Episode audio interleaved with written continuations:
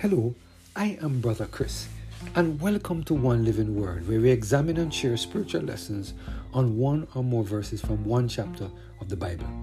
Today we're focusing on the topic God will protect us, based on our reading of 2 Kings chapter 3, verse 22 to 24. Let us hear what the word of the Lord has to say in this passage.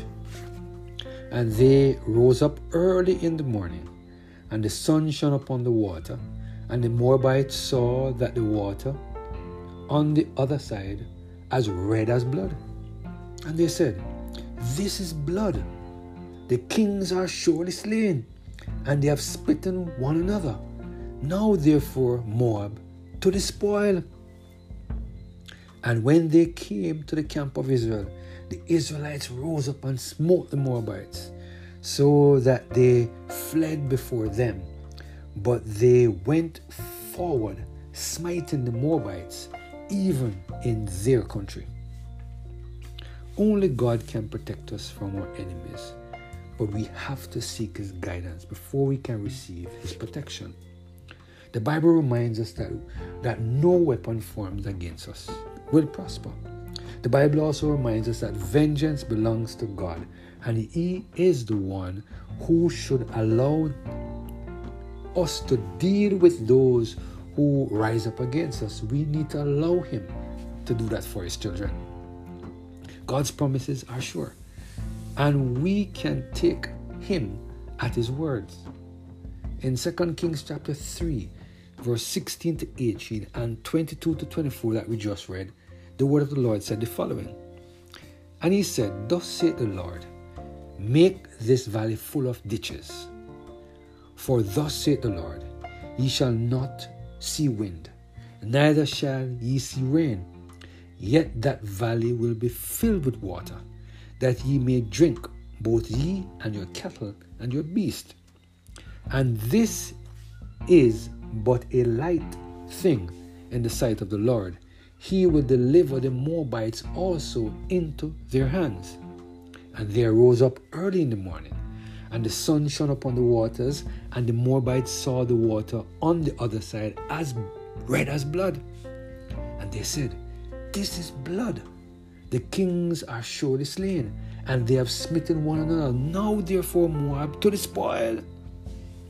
And when they came to the camp of Israel, the Israelites rose up and smote the Moabites, so that they fled before them.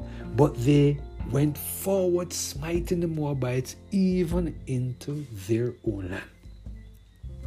Here we see the Lord promising the king of Israel to give them victory over the Moabites, and this came to pass. Here we see the king of Israel following the instructions of the Lord, and as a result, everything came to pass as God said it would. It is very important that we put all of our trust in Jesus today. It is very important for us to consult with the Lord before we act.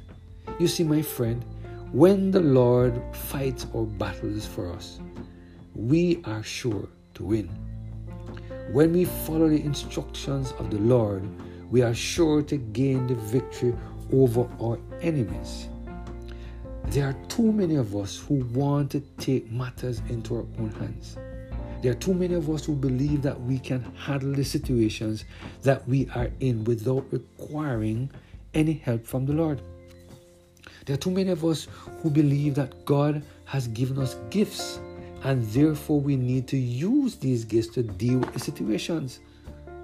Today, the Lord is reminding us that we should consult Him before we do anything.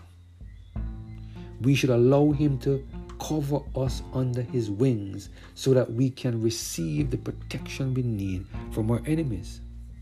Can you imagine what would have happened to the king of Israel had he not consulted the Lord first?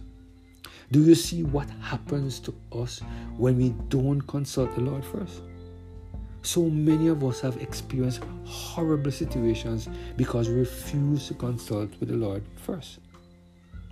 In commenting on this passage of scripture, Matthew Henry made the following statements How easily they were drawn into their own delusions.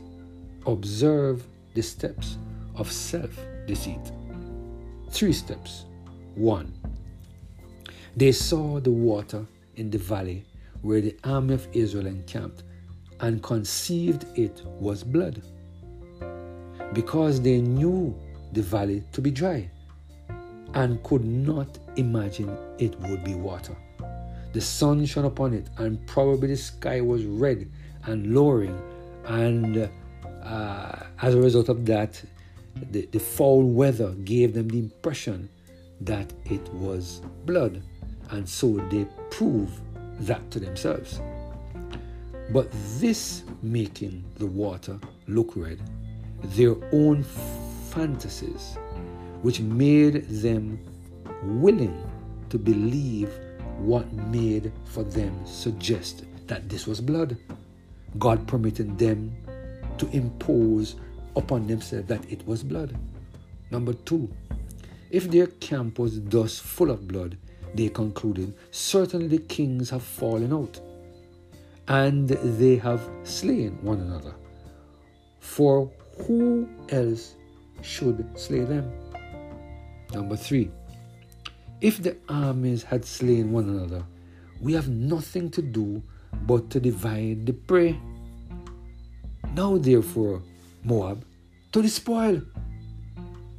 These were the gradual suggestions of some sanguine spirits among them that thought themselves wiser and happier in their conjectures than their neighbors, and the rest, being desirous it should be so, were forward to believe that it was so. What we wish, we readily believe. Thus, those that are to be destroyed are first deceived, and none are so effectually deceived as those that deceive themselves. End of quote. I pray that we will continue to call upon the Lord so that He can lead us in the path of righteousness and protect us from our enemies. Let us pray. Our Father, we thank you, Lord, for your blessing and for your words. They continue to be a lamp unto our feet, a light unto our path. Thank you for the reminder that, Lord, we deceiving ourselves is probably our greatest deception.